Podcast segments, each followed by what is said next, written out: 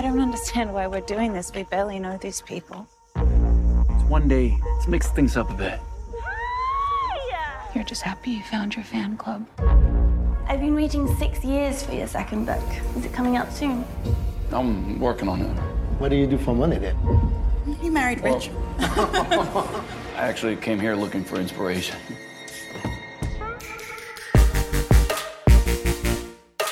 Ihr hört Katzen kritischen Filmpodcast heute mit Clara Atlanta Krön.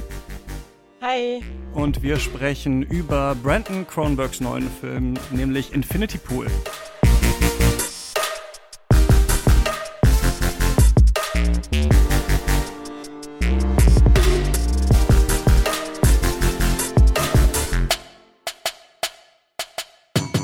Ja, live gemacht, direkt, ich bin Christian Eichler, hi, vergessen, aber naja, so ist das jetzt, äh, so ist das jetzt gelaufen, das bin ich. Du bist, äh, Clara, Clara, wann warst du das letzte Mal in einem Infinity Pool? Ähm, noch nie, glaube ich. Noch nie? Nee. Aber die gibt es doch noch und nöcher mittlerweile, oder? Oder ich habe die falsche Definition davon, aber es ist doch ein Pool, der ähm, nicht so einen richtigen Rand hat, oder? Also wenn man ein Foto macht, hat man das Gefühl, vor allem wenn es in einem Ressort am Meer ist, dass man irgendwie so halb im Pool, halb im Meer hängt, ne? Genau, dass man einfach in die Landschaft übergeht und die gibt's tatsächlich äh, überall. Ja. Ähm, vielleicht bin ich einfach nicht so die Poolperson und mag lieber einfach im Trockenen am Strand liegen. Ja. Ähm, ja, mit einem iPad und einem Film drauf und viel Sonnencreme. ja, äh, vielleicht diesem, wobei ich nicht ganz weiß, ob das der perfekte ähm, Urlaubsfilm ist. Das ist nämlich ähm, der neue Film von Brandon Cronenberg und was hier Infinity Pool bedeutet, dass ähm, müssen wir dann vielleicht gleich zusammen so ein bisschen auseinanderdröseln. Infinity Pool ist ein Film von Brandon Cronenberg. Das ist der Sohn von David Cronenberg. Wahrscheinlich alle schon mal äh, gehört. Über den haben wir auch zwei Specials aufgenommen, schon vor einiger Zeit. Könnt ihr hören, wenn ihr Katz finanziell unterstützt. steadyhq.com slash Katz ist die Adresse. Cronenberg gilt ja als Meister des Body Horrors, aber Body Horror wird da, glaube ich, oft so ein bisschen falsch interpretiert. Also man hört Cronenberg, man schreibt in die Rezension, es ist Body Horror, aber was jetzt genau damit gemeint ist, was der Horror des Körperlichen ist, das ist da oft nicht ganz klar. Also manchmal hm, werden auch einfach ein bisschen splatterigere Filme mit einer ekligen ähm, Szene, vielleicht wo sich jemand den Arm bricht, wo jemand operiert wird oder sowas als Body Horror ähm, betitelt, wobei es bei Cronenberg ja schon auch immer so, also beim Vater jetzt um diese Idee geht, dass man sich irgendwie weiterentwickelt, dass der Körper vielleicht überwunden werden kann, sowas transhumanistisches und ähm, ja, mit vielen Fragezeichen ist da immer mit dabei. Also wenn wir an diesen Film Crash zum Beispiel äh, denken, dann sind ähm, da Wunden zum Beispiel nicht ähm, unbedingt was Schlechtes, sondern was, was auch so ein erotisches Potenzial irgendwie birgt. Was ich jetzt gelesen habe, ist, dass äh, Brandon Cronenberg und David Cronenberg das erste Vater-Sohn-Gespann sind, äh, das in Cannes gelaufen ist. Also mit seinem ersten Film äh, Antiviral ist Brandon Cronenberg dann in Cannes gelaufen und äh, der Vater hatte auch gerade einen Film äh, im Programm und die beiden werden natürlich total oft miteinander verglichen. Ich finde aber auch, Brandon Cronenberg ist selber schuld. Also er hätte auch wirklich anfangen können, Romcoms zu machen oder sowas, dann würden wir das jetzt nicht immer äh, auf ihn äh, draufschmeißen. Die Frage ist natürlich, wie unterscheidet er sich vom Vater? Was macht er, ähm, was macht er anders? Diese Filme vom Vater von David Cronenberg sind ja oft schon so ein bisschen auch wenn sie manchmal diese ähm, ekligen, oft ja auch mit Practical Effects ähm, Szenen haben, so ein bisschen intellektuell, ein bisschen distanziert. Es wird viel Freiraum gegeben für Blicke, für aber auch manchmal recht hölzerne ähm, Dialoge, die dann viel Interpretationsspielraum lassen. Und ich hatte bei den früheren Filmen vom Sohn so das Gefühl, da will er ein bisschen von weg. Er will das schon ein bisschen noch unterhaltsamer machen, aber mit diesem Film, da müssen wir uns, glaube ich, die Frage stellen, ob er nicht vielleicht doch tatsächlich nicht nur in der Explizität, sondern auch so ein bisschen im Inhaltlichen äh, dem Vater nacheifert. Über Possessor haben wir ja schon mal gesprochen. Da ging es ja um Menschen, mhm. die ähm, ja so Besitz ergreifen können von anderen Körpern. Also es geht da um eine Auftragsmörderin, die das halt ähm, aus dem Körper von unterschiedlichen äh, Menschen macht, damit da die Spuren besser äh, verwischt werden können. Und in Antiviral geht es um so eine Firma, die es möglich macht, dass Fans sich mit den ähm, Krankheiten ihrer Stars anstecken. Und ich glaube, jetzt nach Infinity Pool können wir schon auch sagen, Film XY spielt in einer Welt, in der es auf einmal möglich ist, das und dann Insert Body Horror Trope hier ist schon was, was so das Kino von, von ähm, äh, Brandon Cronenberg irgendwie ähm, beschreibt. Wir folgen hier einem Schriftsteller, gespielt von Alexander Skarsgård, der mit seiner Frau M ähm, Urlaub macht in einem Luxusressort auf in der ähm, für den Film erfundenen Inselnation Litolka. Wir wissen nie so ganz, wo ist das eigentlich? Also es wurde äh, in Ungarn unter anderem äh, gedreht. Gleichzeitig sprechen die da von der Rainy Season, die bald kommt. Also es ist so ein bisschen so ein unverorteter Ort und gleichzeitig ist es auch so, dass im Hotel seltsame Schauspiele von verschiedenen Kulturen dargeboten werden. Es gibt ein chinesisches Restaurant, es gibt äh, einen Bollywood-Tanz und so weiter und ähm, der Schriftsteller selbst sagt auch die ganze Zeit ja irgendwie, das ist ja alles fake. Und er macht sich auch ein bisschen darüber lustig, dass er überhaupt hier hergekommen ist mit seiner Frau, denn er hat vor äh, längerer Zeit, ich glaube sechs Jahre oder so, sind es ein Buch geschrieben, das nicht so sonderlich äh, erfolgreich war und sucht jetzt Inspiration und sagt irgendwie selber, ja, das ist ja hier eigentlich der schlechteste Ort eigentlich, an dem man ähm, Inspiration finden kann. James Forster heißt er. Und der trifft dann zusammen äh, mit seiner Frau auf ein anderes Paar, wie das halt so ist im, im Urlaub. Man trifft ein anderes Pärchen. Ähm, die Frau, gespielt von ähm, Mia Goth, hat sein Buch gelesen, ist großer Fan und sie ähm, büchsen dann aus. Denn auf die Tolka soll man eigentlich nicht, zumindest in diesem Ressort, soll man nicht raus äh, in die Welt. Die scheint sehr kriminell zu sein. Die Einheimischen sind sehr religiös. Ähm, man soll lieber in diesen äh, sicheren Mauern bleiben, wo ja dann trotzdem diese ganzen kulturellen oder fake-kulturellen Sachen dargeboten werden. Sie machen es aber und dann haben wir so eine Art, ja, Great Gatsby-Szene, in der ein ähm, Mann totgefahren wird vom Schriftsteller, von James Foster. Und dann beginnt etwas, das diesen Film dann in eine andere Richtung bringt, nämlich wir erfahren, dass es auf Litolka möglich ist, dass wenn man zum Tode verurteilt ist, was James hier ist, man einen Klon, einen Double von sich erstellen kann. Und an diesem wird dann ähm, dieser ähm, Mord, das Urteil, so Pass pro Toto quasi oder besser als Proxy eigentlich begangen und man selbst ist eigentlich wieder fein raus, wenn man das Geld bezahlen kann, dieses äh, Double zu erstellen. Und das passiert dann auch. Und dann ist so ein bisschen ja die Beziehung zwischen äh, M und ihrem Mann, der übrigens auf ihre Kosten lebt. Ihr Vater ist ein reicher ähm, Publizist, so ein bisschen zerrüttet. Und er findet irgendwie Gefallen daran, an dieser neuen Welt auf die Tolka, in der man ja sehr viele Verbrechen begehen kann. Ähm, Clara, du hast diesen Film gesehen und du hast mir im Vorhinein geschrieben, du fandest ihn richtig gut. Wieso? Ja, also sicher nicht, weil er einen in Urlaubsstimmung versetzt. Ja. Ähm, allerdings ging es mir so, ich hatte im Vorhinein schon über den Film eher gemischte Reviews gelesen und meine Erwartungshaltung war so semi, ehrlich gesagt.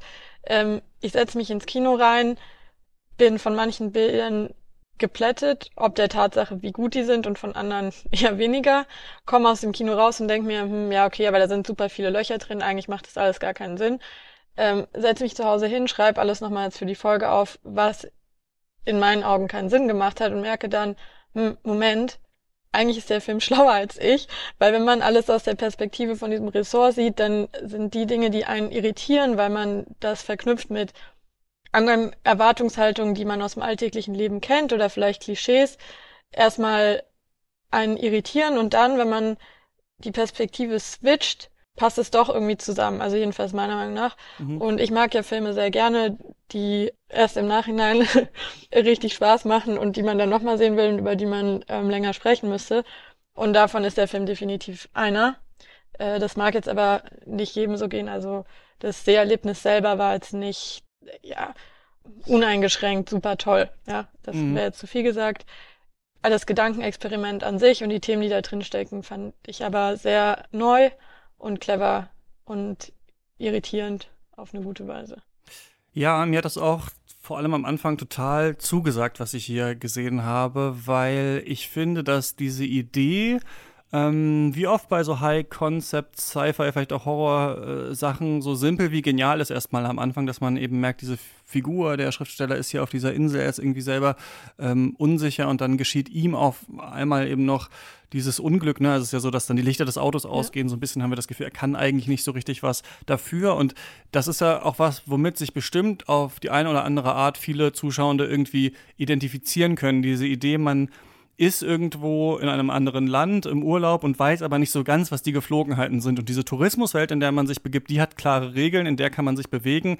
Und äh, die andere Welt da draußen ist ähm, noch unklar. Und das ist ja was, weiß ich nicht, womit könnten, könnten eigentlich viele Filme anfangen. Aber dann zieht halt Cronenberg diese seltsame ja, die aus dem Nichts kommende, fast Sci-Fi-Ebene da rein, die sagt, naja, wir können hier einfach halt einen Sündenbock, und zwar dich selbst, seinen eigenen Klon opfern, und dann ist alles wieder äh, gegessen. Und das wirft einen dann in so eine seltsame Stimmung, finde ich, wenn man diesen äh, Film schaut, in der wir uns fragen, was ist eigentlich möglich, wer ist hier eigentlich gestorben, ähm, worum geht's hier eigentlich. Ne? Und woran ich halt lange geknabbert hatte, war diese Idee, die ich schon geglaubt habe, hier drin zu sehen, dass Tourismus an sich eine höchst fragwürdige Angelegenheit einfach ist, wenn wir uns das moralisch anschauen.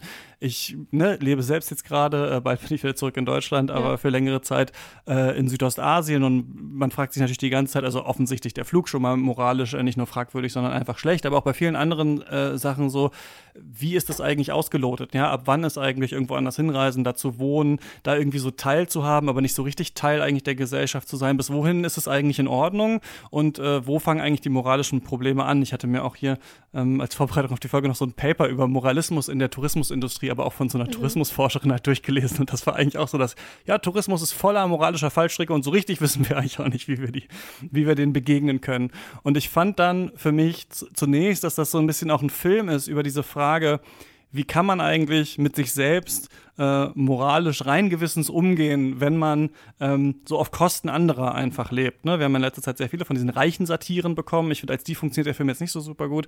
Aber diese Frage quasi, kann ich nicht einfach, also muss nicht jede Art von Reise, von Tourismus, die mit irgendeinem Machtgefälle zusammenhängt, eigentlich so ein Töten des Gewissens ähm, mit sich bringen eigentlich? Das war so eine Frage, finde ich, für mich, die der Film so aufgeworfen hat. Und kann man es dann, wenn es einmal getötet ist, also bleibt es dann auch wirklich in der Kiste, bleibt es im Boden oder kommt es immer wieder? Ne?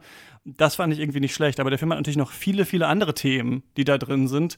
Ähm, der hat dieses Femme Fatale Motiv mit Mia Goth, der hat dieses Writers Block Motiv, was hier drin ist, der hat dieses die Reichen ähm, nehmen sich nehmen sich alles raus Motiv, also er überfrachtet das auch schon ganz schön. Ich weiß nicht, was du ja so interessant fandest quasi daran. Ja, also alle Motive, die du aufgezählt hast, ähm, für mich sticht halt auch noch hervor die Frage von Gerechtigkeit und funktionierenden Rechtssystemen mhm. ähm, in einem ja. kapitalistischen Start. Ähm, wenn wir jetzt aber erstmal beim Tourismus-Thema bleiben. Gerne. Einer der stärksten Momente in dem Film für mich ist, wie die beiden Pärchen nachts zurück zu dem Resort wollen, das ja eine Art Luxusresort ist, in dem sie leben. Und man hat ja die Reise eigentlich damit begonnen, dass der Hauptcharakter James seine Frau ein bisschen zu der Reise überredet und sie erst Bedenken mhm. hat und sagt, ja, hm, aber es ist doch gefährlich. Und wir wissen ja auch gar nicht, wo diese ähm, Stadt oder dieser Staat überhaupt sich befindet und gehen davon aus, es ist super weit weg von deren Zuhause und es ist gefährlich, weil es eben eine Art exotisches Land, gefährliches Land ist, wo man sich nicht auskennt, wo es vielleicht Kriminalität gibt. Und deswegen ist dieses Ressort so hoch geschützt und die Reichen können eben in diesem Ressort leben.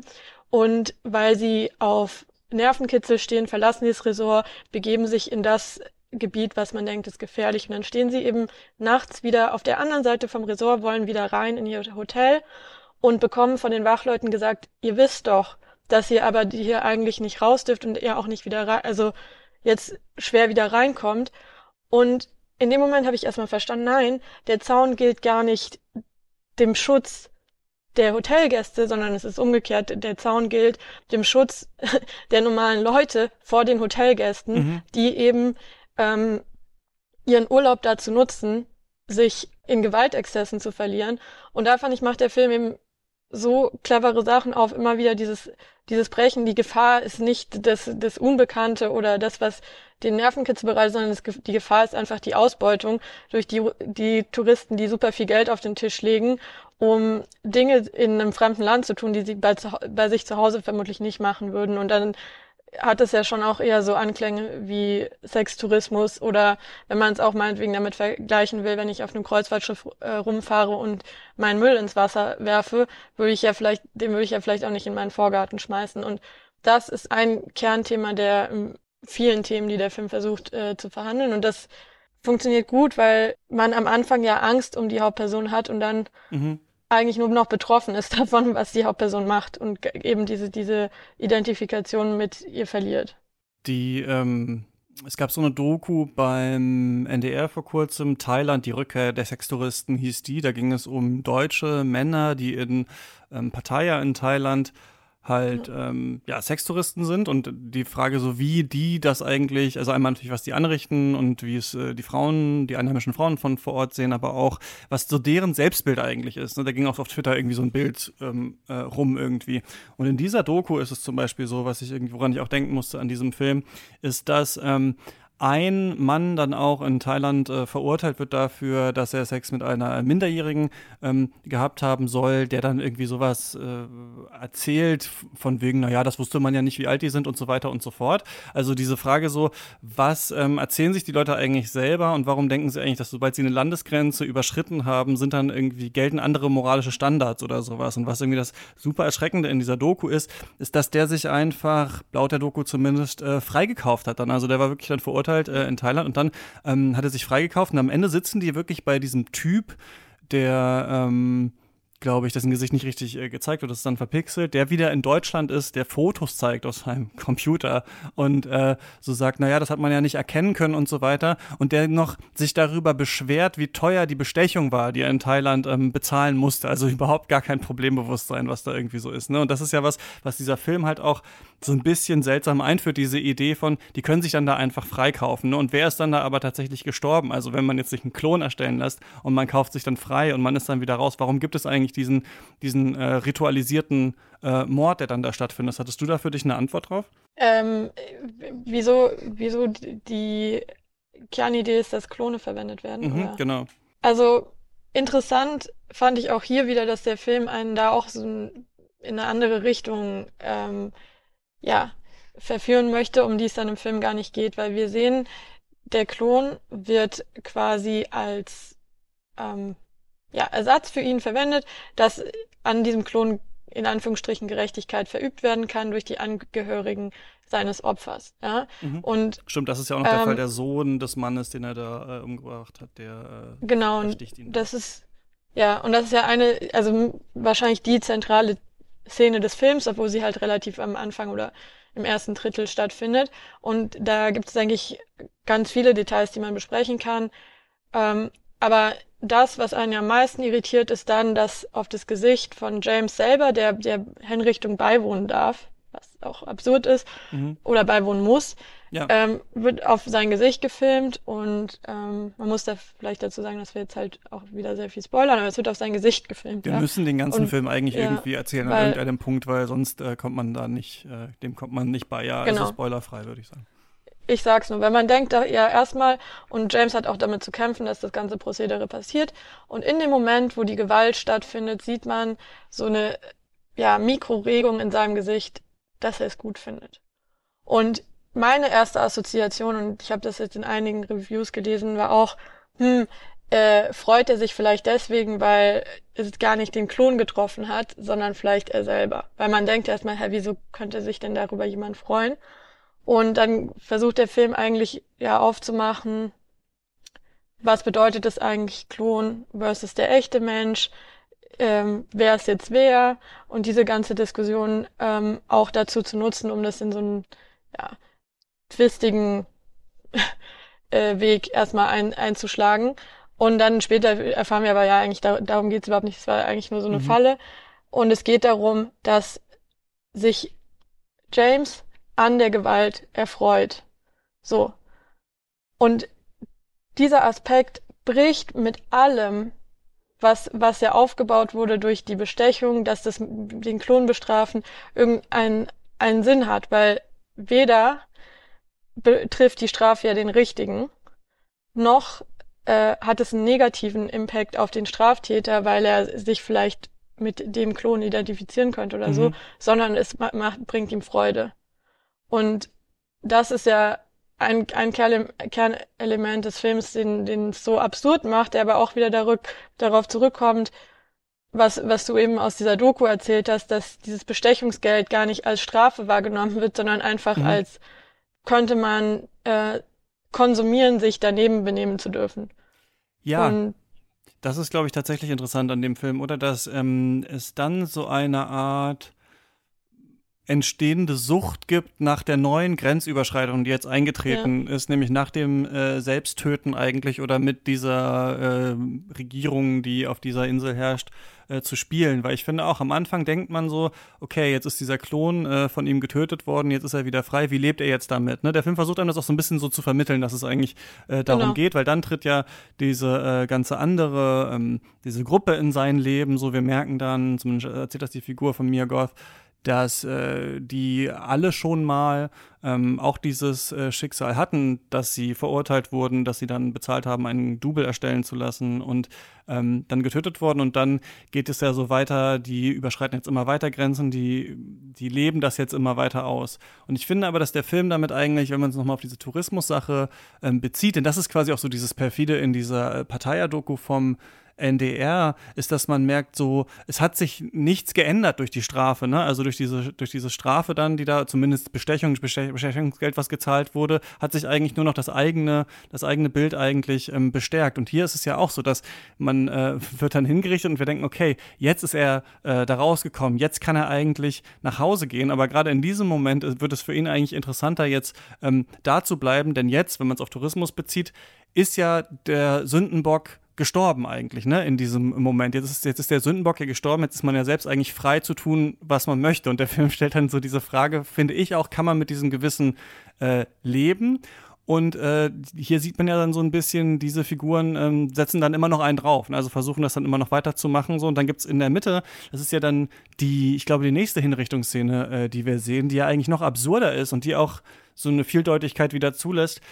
Da wird ja dann diese ganze Gruppe an Leuten, die James trifft, festgenommen. Mhm. Ne? Also sie rauben so ein Haus aus, klauen sich diese einheimischen Masken dann und fangen dann an, so Menschen zu foltern, eine Schießerei geht los und so weiter. Und dann sagt ja dieser Polizeichef noch zu denen, naja, jetzt seid ihr zu weit gegangen, diesmal werdet ihr wirklich hingerichtet. Und wir sehen auch, wie die dann äh, abgeführt werden in diesen Hinrichtungsraum und alle hingerichtet werden. Und dann schwenkt die Kamera um und wir sehen, dass sie eigentlich alle auf der Zuschauerbank sitzen und sich das gerade anschauen.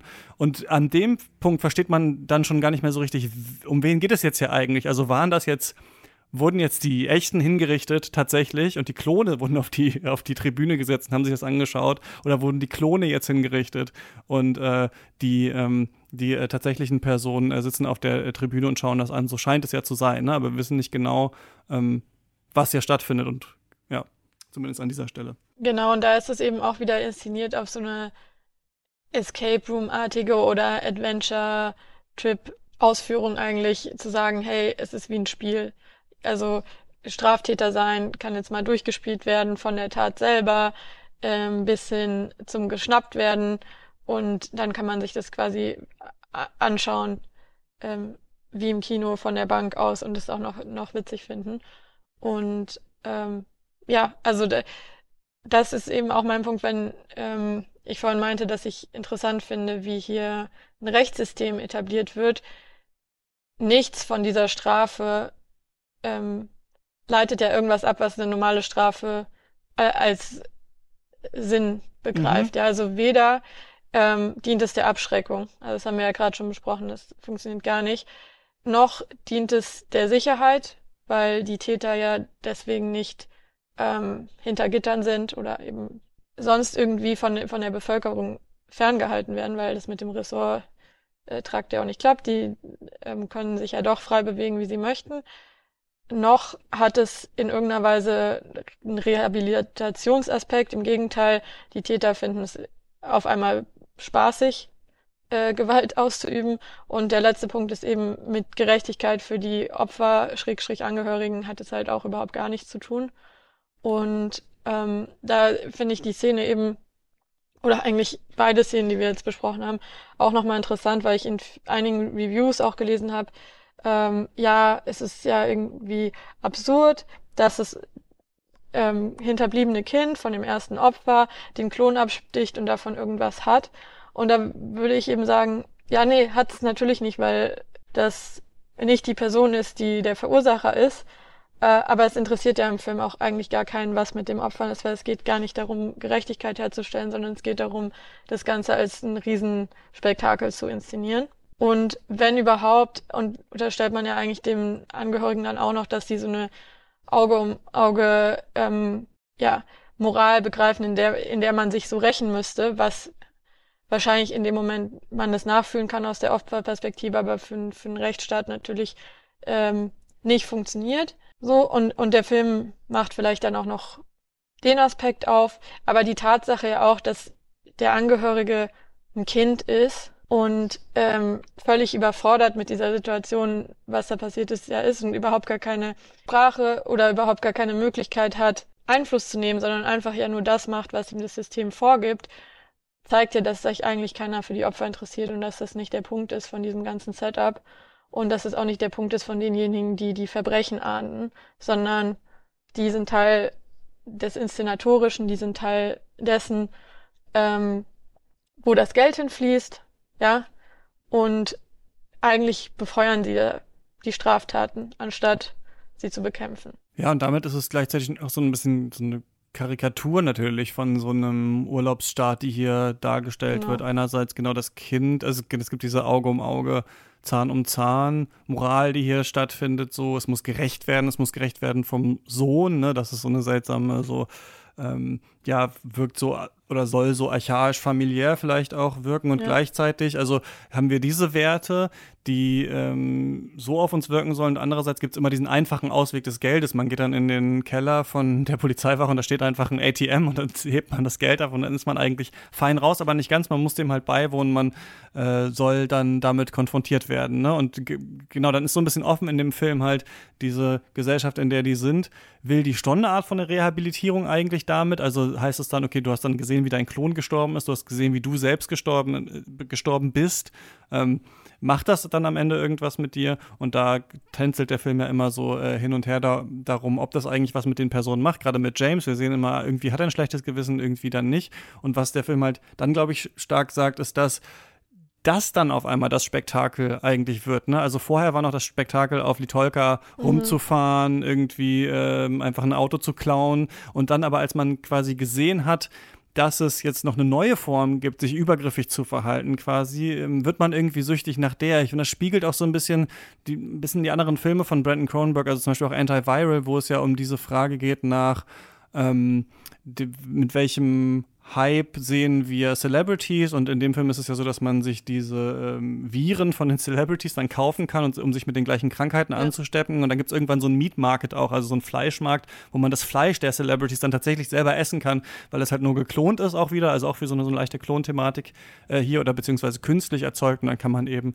äh, die Stars und Sternchen essen und wird quasi, also es hat dann kein Ende. Ne? Also hier einmal die Moral oder die Grenzüberschreitung und da halt dieses Anhimmeln der Stars in diesen Brandon Cronenberg-Filmen und vielleicht vielleicht halt in Possessor diese kapitalistische Arbeitswelt. Es geht irgendwie immer weiter. Ne? Es gibt immer so eine immer weitere, noch auf die Spitze Treibung von, ähm, von, von, von diesen ganzen Motiven. Und diese Idee des Sündenbocks, ich habe auch noch mal so ein bisschen rumgesucht und rumgegoogelt, weil irgendwie kam das jetzt oft in letzter Zeit. Also wir haben das Darren Aronofsky, also natürlich komplett zufällig, mhm. einfach nur, was wir für Themen halt bei Katz gemacht haben, aber Darren Aronofsky hat das halt ganz oft, diese Jesusartigen Figuren, die sich am Ende aufopfern müssen, dann ähm, war das gerade bei John Wick, finde ich, auch so ein bisschen so ein Thema am Ende vor der Kirche. Man hat die Wunden. Dann hier haben wir ja auch wieder das, also ich meine, das ist nicht irgendeine Hinrichtung, sondern jemand steht nicht ganz an einem Kreuz, aber an einem Pfahl, wird dann so eine, mit einem Messer äh, bestochen. Also das ist auch schon wieder so ein bisschen was.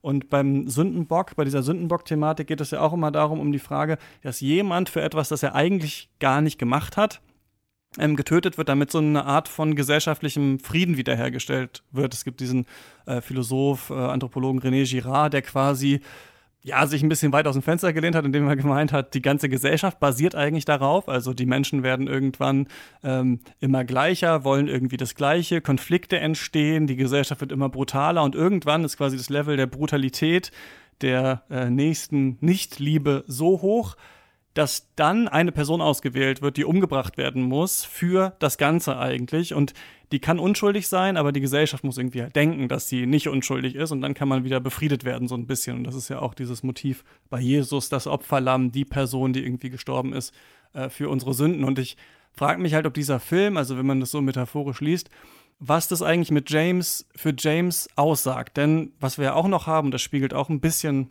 Aronofsky, zum Beispiel Mother, den Film, dass es ja ein Schriftsteller ist mit Writers Block. Also wir haben ja, er trifft ja diese, diesen Fan von ihm, seine Frau sagt, endlich hast du deinen Fanclub gefunden. Und die Frage ist jetzt, er braucht Inspiration. Das suggeriert ja auch so ein bisschen, er braucht das Wilde. Er sagt ja, ich wollte Inspiration und bin aber in so ein Resort gefahren, wie blöd. Aber eigentlich zeigt ja dieser Satz schon, eigentlich ist er blöd, oder? Weil das ist ja genug Inspiration, in so einem komischen Resort zu sein. Also was will er eigentlich? Was ist das eigentlich, was er sucht, wovon er inspiriert sein möchte? Von der, weiß ich nicht, der wilden Kultur oder sowas? Was, was sucht er da eigentlich so genau?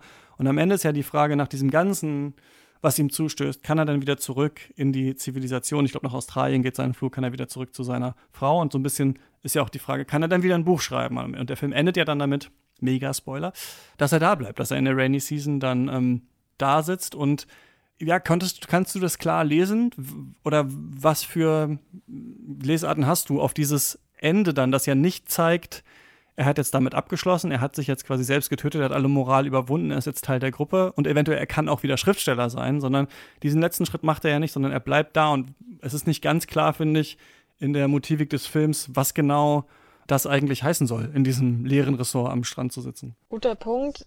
Ähm, man muss dazu sagen, dass die anderen ähm, Straftäter ja wieder abreisen und mhm. in ihre Heimatländer zurückfahren und es denen offensichtlich leicht fällt, ähm, ihre Schandtaten zurückzulassen, weil, wie wir eben besprochen haben, es irgendwie für den ähm, Empfinden eine Art Tourismus-Spaß war. Und ich habe das Ende so gelesen, dass es für James nicht der Fall ist, dass er das nicht mehr ablegen kann, weil er damit mehr zu kämpfen hat, weil er doch ja nicht ganz freiwillig ähm, Teil dieser ganzen mhm. Ähm, ja, Events war. Ich habe es jetzt nicht darauf bezogen, was seine Schreibtätigkeit angeht. Ähm, man könnte aber auch drüber, also eigentlich dann auch darüber nachdenken, da er ja das haben wir jetzt auch noch gar nicht erwähnt, oft auch so eine Art psychedelische Träume oder Einschübe hat. Es gibt äh, ähm, von der Bildästhetik abweichende Sequenzen, mhm. die so sehr farbenfroh sind, dass er vielleicht auch überhaupt nicht mehr ähm, so richtig in der in der Lage ist, in einem normalen ähm, Leben wieder zurechtzukommen, sondern dass er da bleiben möchte, weil er A, wie, wie du jetzt das gelesen hast, mal, wie ich es verstanden habe, Inspiration gefunden hat oder was anderes, was ihn mehr entspricht. Oder aber mh, hm, vielleicht ist es auch so, dass er eben so von der Realität entkoppelt ist, dass für ihn das andere gar nicht mehr funktioniert. Nicht nur wegen Schuld, sondern auch wegen ähm, eher unangenehmeren Motive in dem Sinne von, dass er diesen Kick dann doch braucht, dass er die, diese Fantasien braucht, dass er dieses andere Ich sein möchte, indem er doch ein erfolgreicher Schriftsteller ist. Dass es vielleicht auch darum geht, dass er einfach nicht mehr derselbe ist wie vorher und das auch für ihn nicht mehr funktioniert. Ich bin da unschlüssig, wie ich das verstehen soll. Was ich interessant finde, ist, es gibt ja das Bild des Infinity Pools auch mindestens zweimal im Film. Einmal erzählt mhm. es ähm, heißt Mia Goth, die hat so einen komischen Namen, heißt irgendwie, die heißt irgendwie so Ursula Gabi. Bauer oder irgendwie sowas. Gabi Bauer, ne? Ja, also Gabi, so, ja. Genau.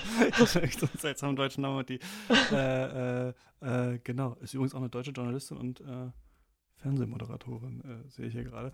Ähm, es gibt dieses Bild des Infinity Pools einmal, als sie über ihren äh, Mann spricht ähm, der diesen Infinity Pool mal installiert hat in so einem äh, Hotel und dann ist der aber zusammengekracht und dann wurden einheimische Arbeiter darunter begraben und dann wurden sie zum Tode äh, verurteilt. Das ist so das erste Mal, äh, dass wir das sehen. Und später, was wir halt auch noch sehen, ist, dass das Meer in den Infinity Pool reinschwappt. Das ist so eine ganz kurze Szene, ganz äh, am Ende so, ne? Und es sitzt auch äh, Skarsgård ja da und eigentlich Rainy Season ist ja die, äh, Jahreszeit, zu der dann die Touristen meistens weggehen, weil der Regen für sie nicht mit diesem äh, touristischen Paradies irgendwie so zusammenpasst.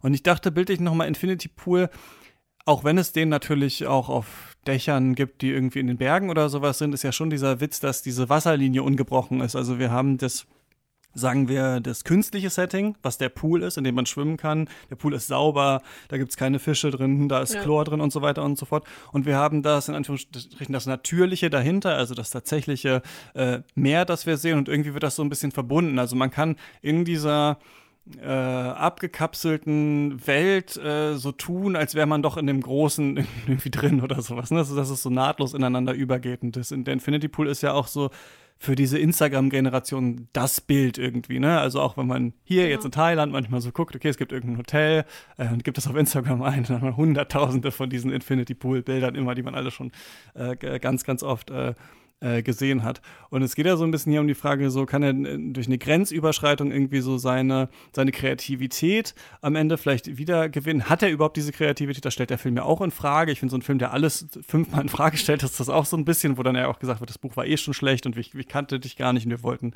äh, dich nur in unseren, in unseren Kult irgendwie mit aufnehmen. Ich glaube, es zeigt so ein bisschen, dass er so viel Gefallen gefunden hat an dieser Selbstaufgabe, also quasi an diesem Moment, dieser Ich-Überwindung, die dann am Ende wieder in der Geschichte, in der schriftstellerischen Geschichte ähm, münden soll, mhm. dass er da drin für immer bleiben will. Also dass es gar nicht mehr darum geht, das Buch am Ende zu schreiben oder sowas, sondern es geht jetzt darum, darum einfach ähm, in dieser Welt zu bleiben, aber das ist ja wahrscheinlich nicht so richtig möglich, deswegen sehen wir da ihn einfach nur so am Strand in diesem Ressort. Also wir wissen nicht so genau, geht er jetzt rein in die Insel, fängt er jetzt an, da zu leben, wohnt er noch im Hotel? Nee, das Hotel ist ja schon abgedeckt und zu. Also ich glaube so ein bisschen, es geht um diese, diese komplette Selbstaufgabe eigentlich. Also dass er nicht dieses, vielleicht ist es so, nicht dieses Hin und Her kann. Er kann nicht das eine machen, um dann das andere zu befeuern oder sowas. Er kann nicht noch dieses andere Leben äh, leben, sondern er muss dann, dann da bleiben und wartet so auf sein Ende irgendwie so. Aber der Film macht ja ganz, ganz viele verschiedene dieser Themen auf und verschiedene Bilder auf und dann geht es mal um, weiß nicht, noch eine Buffalo Sausage ist noch eine Szene, die wird dann gegrillt am Strand und dann geht es nochmal um Architektur und dann geht es um dies und um das.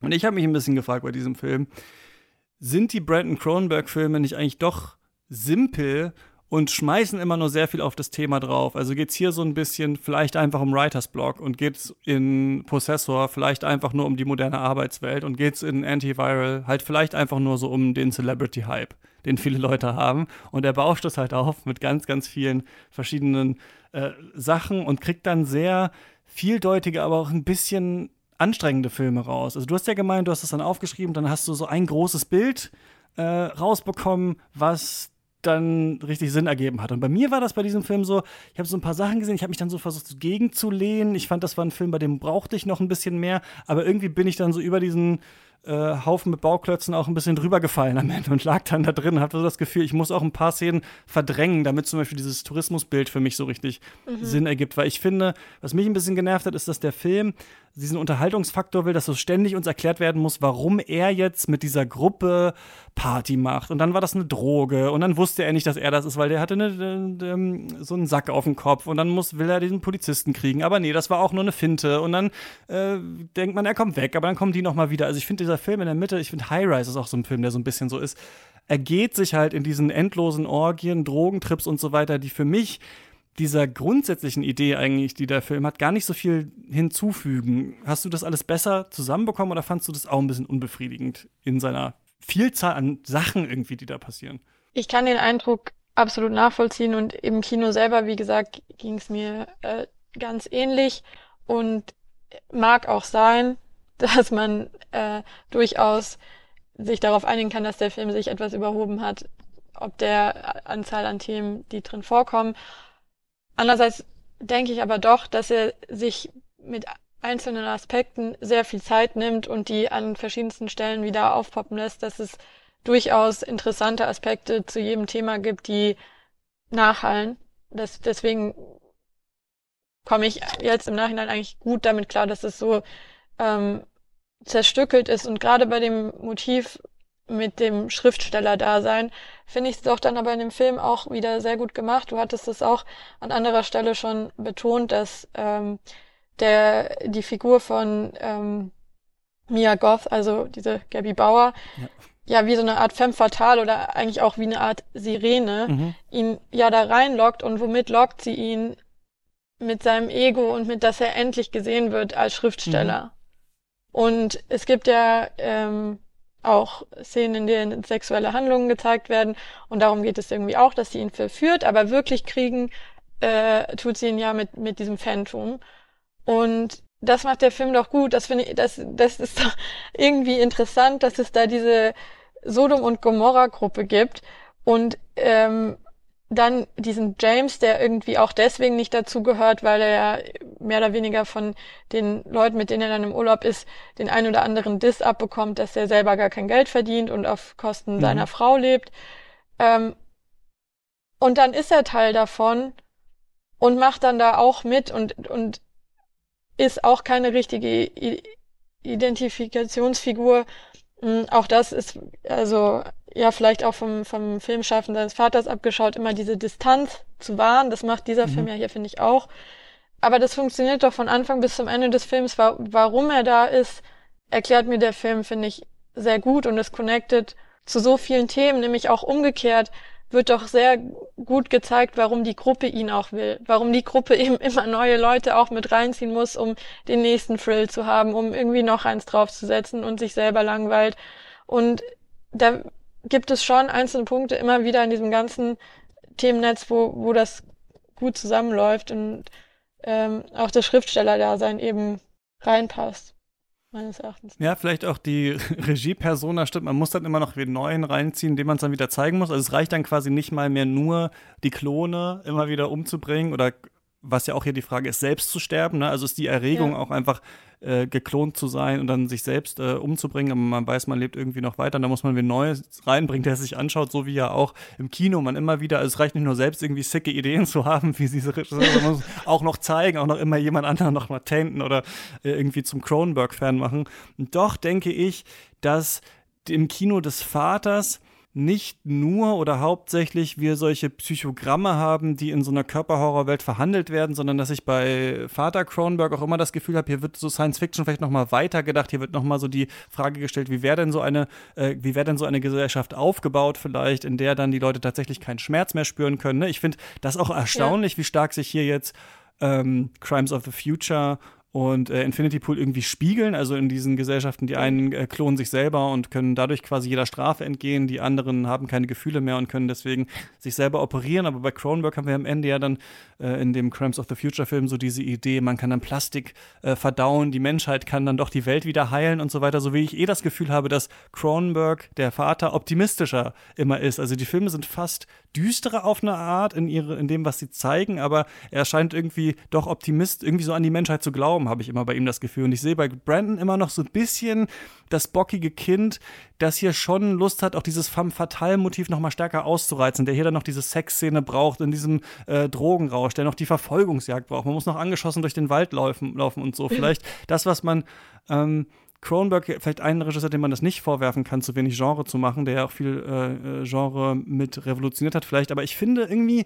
Brandon hängt noch mehr ein bisschen zu doll im Genre, im Spannungsbogen, in diesen ganzen Sachen. So richtig habe ich nicht geglaubt, dass es diese Welt gibt und dass hier noch Fragen gestellt werden an, an dieses Klon, sondern irgendwie nimmt der Film diese komische Gruppenausfahrt, diese Sie haben ihn nur getäuscht Ausfahrt, Sie wollen ihn damit reinziehen und so weiter. Also ich konnte das für mich nicht so ganz fruchtbar machen. Ich hatte das Gefühl, da haben die Filme des Vaters so ein bisschen mehr Distanz, nicht das so auf den Effekt zu drehen die ganze Zeit. Das war was, was ich hier nicht so nicht so mochte. Ich mochte das aber visuell schon. Ich fand gerade am Anfang, also es ist natürlich auch sehr offensichtlich die Kameraarbeit, dass der Film dann wirklich ja am Anfang in so einem Taumel ist, aber ich finde, wir sehen immer ganz viel am Bildrand. Äh, irgendwie mhm. hat man oft das Gefühl, man kippt mit dem Film um irgendwie, so wie man in diesen Infinity Pool reinfällt, wieder überschwappt, hat man immer das Gefühl, irgendwas stimmt nicht und irgendwas dreht sich dann, bis man am Ende dann wirklich diesen Klon hat und wir dann wirklich ne nicht mehr wissen, wer ist hier eigentlich wer. Das mochte ich eigentlich äh, ganz gerne. Weiß nicht, wie du das hier äh, visuell fandest visuell hat es mir sehr gut gefallen, weil ähm, auch dieser glossy Look gut funktioniert hat und äh, die Kameraführung wirklich exzellent war. Ähm, ich wollte aber eigentlich ja nochmal auf ein anderes Thema zurückkommen, was du jetzt so abgebügelt hast und irgendwie kritisiert hast. Ja, typische ein Statement machen und die nächste Frage schon hinterher schieben, dann kann man sich aussuchen, worauf man antwortet, ja. Äh, genau so. Stell mir zwei Fragen, ich beantworte halt eine. Aber was ich doch mochte bei der Klondiskussion. Ich, ich verstehe den Punkt, es geht nicht wirklich in die Sci-Fi-Richtung. Es denkt vielleicht auch nicht Gesellschaft als solches weiter. Es hat keinen futuristischen Aspekt. Aber es macht doch die Frage auf und die ist meines Erachtens nach spannend. Aber dann bin ich halt vielleicht damit alleine. Mir egal. Was macht es mit einem, wenn man sieht, ob ein, wenn einem Klon Gewalt angetan wird? Mhm. So. Und was bedeutet es und wie ist denn die Menschlichkeit von diesem anderen Körper und das connectet ja auch wieder mit dem Body-Horror-Bildern. Was macht den Klon denn zum Menschen? Und diese Idee, okay, sie versuchen das noch zu etablieren in dem Sinn, dass er die gleichen Erinnerungen hat.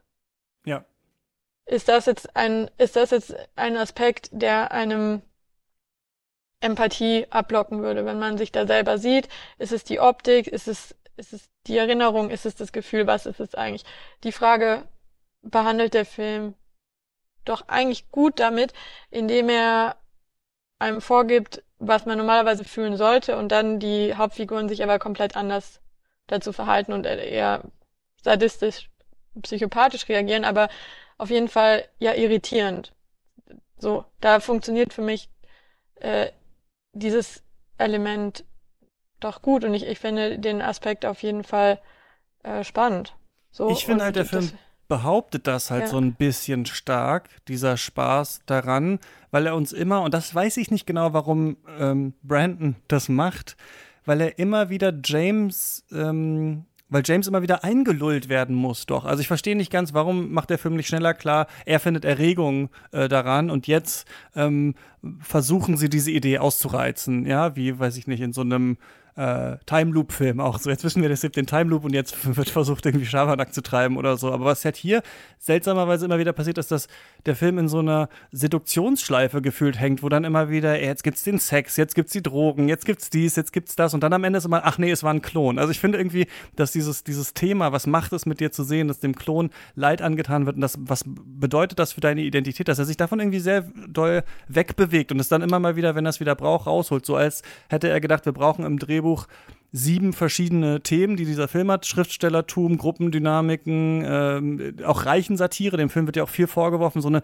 ganz platte Reichensatire irgendwie zu sein. Manche sehen den ja auch nur als das, also als diese Idee, wenn die Reichen könnten, dann würden sie sogar ihre äh, Klone umbringen und so. Ähm, das, äh, genau, ich wiederhole mich in meinen Punkten, aber ich finde irgendwie so, dass, dass er diesem, äh, diesem Aspekt, dem, dem Aspekt, was macht das eigentlich mit dir, wenn du den Klon sterben siehst, eigentlich sich davon viel, viel wegbewegt. Und ich sage nicht, dass das ähm, jetzt so sagen wir mal Sci-Fi-logisch, Worldbuilding-mäßig erklärt sein muss, aber ich finde auch thematisch fügt er dem nicht so ganz so viel hinzu. Es trägt aber noch ein Element in dem Film in sich, was auch damit zu tun hat, okay, ähm, was ist denn mit Narzissmus von den Figuren? Also warum müssen sie denn eigentlich sich selber an dem Pfahl sehen? Weil wenn man mal ehrlich ist, die ganze Geschichte wäre ja noch brutaler und äh, gruseliger, wenn es eben gar keine Klone wären, sondern einfach zufällige andere Menschen. Oder andere zufällige, ja. ja. Ja, das wäre das wäre ja äh, noch viel schlimmer, wo man sich jetzt äh, länger darüber streiten könnte, was dieser Klon eigentlich ist. Ist das ein Mensch? Was, was ist mit dem? Aber es geht ja schon darum, dass das aussieht wie sie. Und dann gibt es ja diesen Moment, hast du auch schon angesprochen, äh, was ja fast irgendwie so Serbien-Film-Twist ist, ja, wo er äh, dann das, das Tuch von der einen Person, mhm. die er fehlt, vom Gesicht zieht, ja. Äh, und warum das jetzt besonders schrecklich ist. Oder es gibt eine Szene, wo Gabby Bauer eben sagt, ja, hol doch deinen Klon äh, für einen Dreier dazu mhm. oder so. Und diese Klonthematik hat ja schon auch was sich selber spiegeln oder kann man jetzt plötzlich nur noch Empathie äh, mit jemandem empfinden, wenn die Person genauso aussieht wie man selber? Mhm. Ähm, mhm. Habe ich ein Problem damit, vielleicht als Evil Tourist mich mit den mit der Bevölkerung zu identifizieren, weil ich die einfach nicht kenne, weil, weil ich mit denen normalerweise keine Berührungspunkte habe und müsste ich äh, irgendwie meine Empathie auf die ausdehnen, anstatt immer nur auf mich selber zu schauen. Und das, finde ich, verhandelt der Film jetzt auch. Und da kann ich dem Film zumindest nicht vorwerfen, dass er da nicht in die Tiefe geht. Bei der reichen Satire, muss ich sagen, ist es meines Erachtens nach hier fast besser gelungen, ähm, als bei The Menu oder Triangle of Sadness oder Wild Lotus, weil der Film es doch schafft, diese Person in super kurzen Elementen direkt am Anfang zu charakterisieren und dann mhm. gar nicht mehr weiter drauf eingehen muss und diese Fakeness mit dem, wie sie das Brötchen nicht schneiden kann, fand ich sehr gut. Fand ich sehr gut. Und es linkt halt auch wieder zu dem Element von Infinity Pool, dass halt eigentlich alles fake ist, Statussymbol und ich ähm, ja, finde, das, das, das gibt schon, der Part gibt ein schlüssiges Bild. Behandelt er sich jetzt nähergehend mit den eigentlichen Personen? Nein, die reisen dann einfach wieder ab, aber für mich war das durchaus ausreichend und würde den Part des Films halt auch dann verteidigen wollen. Ja, ich fand auch gut, dass es dann nochmal wieder durchscheint, also dass das einfach die Frage stellt, na, warum ist er dann so schockiert? Das ist aber vom Film auch, finde ich, ein bisschen seltsam erzählt. Vielleicht würde auch, hm, vielleicht müsste, könnte es auch eine Betrachtung in dem Film geben, in dem es erst James ist, dann ist es der Klon, dann ist es wieder James, dann ist es der Klon oder sowas. Vielleicht wird das auch nochmal mhm.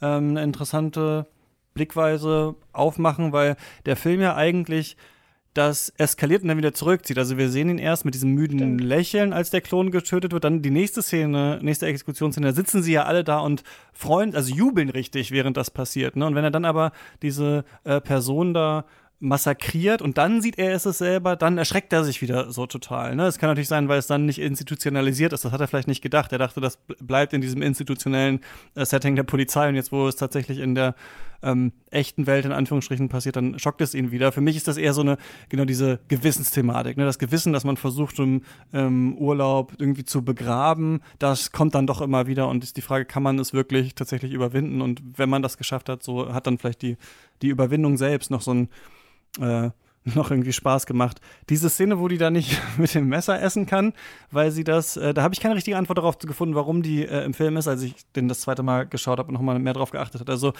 ihr, Gabby Powers, Job ist es, Leuten Produkte zu verkaufen, indem sie ihnen zeigt, dass sie diese Produkte unbedingt kaufen, weil die eigentliche Sache, äh, zum Beispiel ein Brotmesser, halt viel zu schwierig ist. Kannst du noch mal sagen, wie du das äh, reingebracht hast in diesen Film?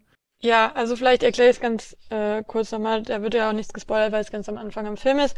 Haben die eh beiden eh Pärchen essen. Ja, wir haben eh alles gespoilert. Gut, dass ich jetzt nochmal für die Ein Anfangsszene äh, da warne. Naja, also jedenfalls Am die beiden Anfang Pärchen steht sind, übrigens der Titel des Films, Leute. Also, nur, dass ihr das wisst. Genau, es geht, es geht um Infinity Pools.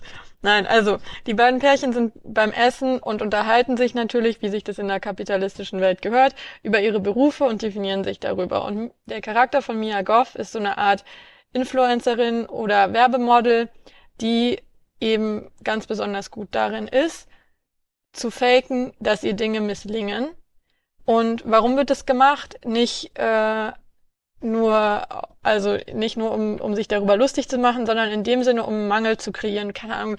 Das kommt, glaube ich, auch bei Wolf of Wall Street mit der Leimien Stift-Szene, äh, dass ja ein Werbespot auch deswegen funktionieren kann, wenn die Person, die ihn schaut, denkt, oh, ich brauche jetzt dieses Produkt, weil anders geht's gar nicht mehr. Mhm. Und in, in der Restaurantszene wird eben sogar verarscht, dass man nicht mal ein Brot schneiden kann ohne dafür ein spezielles Produkt zu haben, weil ein Messer gar nicht funktionieren würde. Und Mia Goff zeigt dann, wie es ihr misslingt, mit einem normalen Messer umzugehen.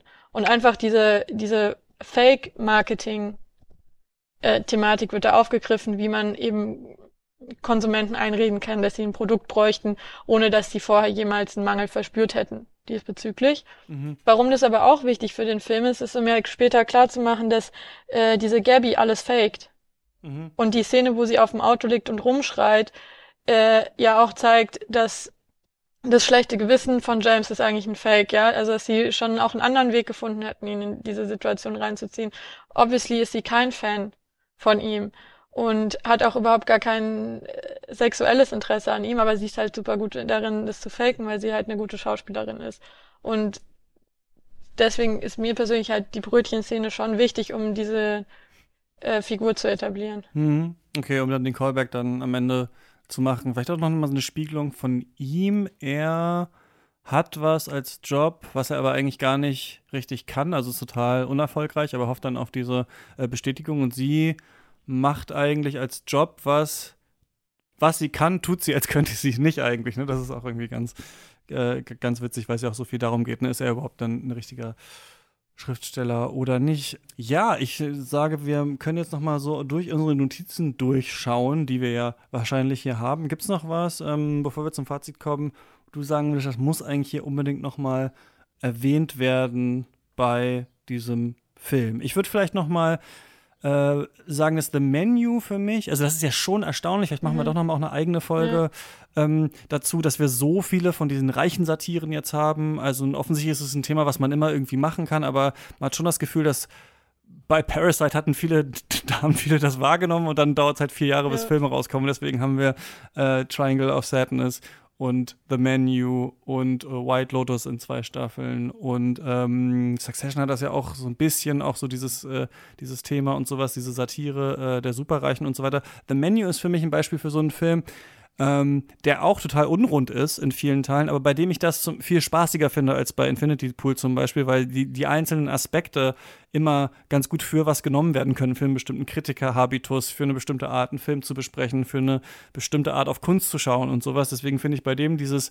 Unrunde eigentlich ganz interessant, wenn man da darüber spricht. Aber sonst ist tatsächlich die Frage, welche von diesen Filmen, also ich würde sagen, wenn man die so alle schaut, so äh, auf das Thema Reichensatire, ist, macht das Parasite schon noch am besten äh, von den ganzen Sachen. Aber ich glaube, Infinity Pool kann man nicht anlasten, nur das zu sein. Also es geht auch noch um viele äh, andere Sachen. Was muss noch gesagt werden hier?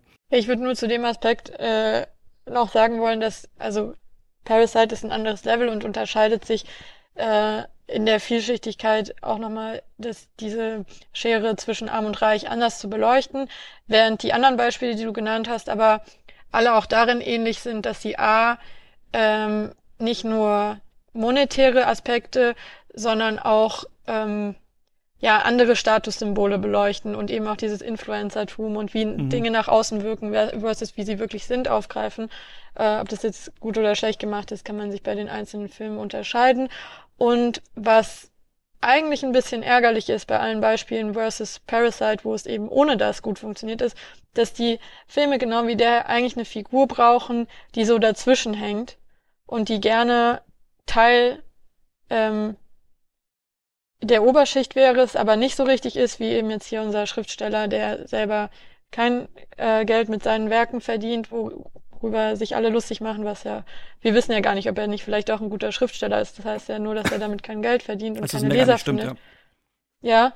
ja ähm, und das haben halt The Menu und Triangle of Sadness auch, nämlich Figuren, die so dazwischen sind und irgendwie versuchen aufzusteigen oder in dem System ähm, klarzukommen. Das finde ich ist eine interessante so Zeitgeistbeobachtung, ähm, dass man offenbar auch das Gefühl hat, dass der Zuschauer so eine Figur benötigt. Und bei Parasite, finde ich, sind die Fronten ja extremer und clashen dann aufeinander und ich brauche so eine Figur gar nicht, hm. um in den Film reinzukommen.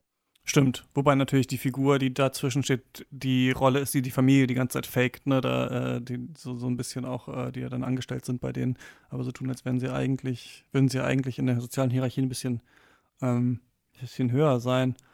Ich habe nur einen Aspekt auf der Liste, das ging mir aber nur beim persönlichen Seherlebnis, weil ich dachte, so ja, oh, äh, wie eklig ist es denn, dass sie sich darüber freuen, dass jetzt dem Klon aus dem Körper alle möglichen Eingeweide auf den Boden fallen oder so. Und dann dachte ich mir, ja, okay, es ist vielleicht aber irgendwie auch nochmal so ein, ähm, ja, auf Meta-Level in irgendeiner Weise ein Hint auf, wie wir, wie wir, weiß ich nicht, Horrorfilme oder Gore, ähm, ja, rezipieren, weil man natürlich schon Unterhaltungswert darin findet, wenn man denkt, es ist nicht echt. Und die denken ja auch, der Klon ist nicht echt. Ähm, ich dachte, da gibt's vielleicht auch nochmal irgendwie was in dem Film, aber der Gedanke führt eigentlich dann in der weiteren Geschichte nirgendwo hin. Aber das fand ich noch ganz interessant, dass man sich über diese Leute auf den Bänken eben so erhebt und dann mhm. sich denkt, naja gut, okay, ich guck's mir aber auch gerade an. Ja. Ich bin nicht im Knast und mein eigener Klon stirbt da, aber ja, stimmt, das ist auf jeden Fall eine Spiegelung der Publikumssituation, die da stattfindet. Als der Infinity Pool äh, installiert wird, ähm, sagt Gabby Bauer nicht nur, der wurde da ähm, eingebaut und so weiter, sondern sie erklärt auch ein bisschen, wie der ist. Ich glaube, einerseits irgendwie äh, toll und äh, irgendwie aufwendig, aber auch äh, a bit pervy, ne? dass man vom Bottom noch so ein bisschen reinglotzen kann eigentlich so. Und das ist ja was, was mhm. ähm, für dieses Label Cronenberg, finde ich, auch immer so ein bisschen steht. Also das Spiel mit dem Schock und gleichzeitig so ein bisschen das intellektuelle Zurücktreten und darüber reden, was eigentlich hier passiert ist. Dass das Filme sind, die immer so ein bisschen beides ähm, können. Und ich finde halt, um mal zu meinem Abschlussstatement zu kommen, dass Brandon das noch nicht so ganz kann. Ich finde, er ist immer noch ein bisschen zu sehr auf den Schockeffekt. Er will mich immer noch zu sehr in diese Gruppensache einlullen. Er denkt auch, dass ich eingelullt werden muss. Ich glaube, ich hätte den Film irgendwie spannender gefunden, wenn wir über eine längere Zeit, vielleicht auch in ruhigeren Etappen, einfach schon ruhigen, verstörten, nicht verstörten, nicht mehr verstörten James eigentlich gesehen, äh, gesehen hätten und wir nicht so, so viel äh, Smoke and Mirrors hier in der Mitte gehabt äh, gehabt hätten die ganze Zeit. Ich lag aber dann doch auch dieser Cinematografie, zumindest am Anfang, als sie mich reingeholt hat in dem Film, so ein bisschen äh, zu Füßen. Also ich sag mal so, ähm, ich finde, man muss Infinity Pool nicht gesehen haben. Ich finde, dass der ein paar interessante Fragen aufmacht, aber sonst halt tatsächlich so ein bisschen in einem Setting manövriert, wo einfach jetzt vieles ausgelutscht ist. Also diese reichen Ebene im Ressort ist halt ein bisschen ausgelutscht. Diese so, man muss sich selber ähm, sein Selbstbild zerstören, um irgendwie weiterzukommen als Mensch, ist auch ein bisschen ausgelutscht. Man braucht den krassen Kick äh, für den Writers Block, ist auch so ein bisschen durch. Die femme fatale im Urlaub und so. Also ich finde, dass der Film schon so viele Sachen irgendwie reinbringt, bei denen man denkt, ja gut, nicht so spannend. Und die eigentliche spannende Sache, ähm, der hätte man vielleicht noch mehr Zeit widmen können oder die anderen Sachen vielleicht rauskürzen können. Das ist so ein bisschen ähm, mein Eindruck. Aber ich finde auf jeden Fall immer noch, dass das ein Regisseur ist, den man auf jeden Fall im Auge behalten muss, äh, weil das äh, Filme sind, die so sonst nicht so viele Leute auf diese Art machen, finde ich. Und äh, ich bin mal gespannt, ob er sich entweder ein bisschen in der Kühle noch annähert seinem Vater oder dann noch was ganz anderes versucht. Jetzt ist er mir noch so ein bisschen zu doll äh, gerade Genre-Fan. So ein bisschen, vielleicht nicht das Genre, das eigentlich hier im Mittelpunkt vielleicht stehen könnte in diesem Film, um es mal ein bisschen verschwurbelt zu sagen. Äh, was sagst du? Ich kann mir die Antwort denken. Muss man Infinity Pool gesehen haben? Ja, doch. Den wollen schon möglichst viele Leute schauen. Ich finde ihn besonders und er hat Aufmerksamkeit verdient. Und es macht schon Spaß, darüber zu diskutieren. Super, dann ist der jetzt oder bald äh, bei euch in den Kinos. Clara, vielen Dank, dass du mit mir äh, so lange hier in Infinity Pool rumgehangen hast. Ja, sehr gerne. Danke, danke und äh, ja, wir hören uns beim nächsten Mal. Tschüss. Bis dann, ciao. Nee, warte mal, jetzt muss ich das ja. Warte, nee, wir sind noch drauf. Ich muss das live einspielen natürlich. Habe ich jetzt hier ganz vergessen. So, wir sind so, warte mal. Hier, äh, hier, stopp. So, und jetzt müssen wir noch so einen Fake-Abschiedsdialog. Ja, Clara, vielen Dank, dass du hier im Podcast warst. Sehr gerne und bis bald. Bis zum nächsten Mal. Ciao, ciao.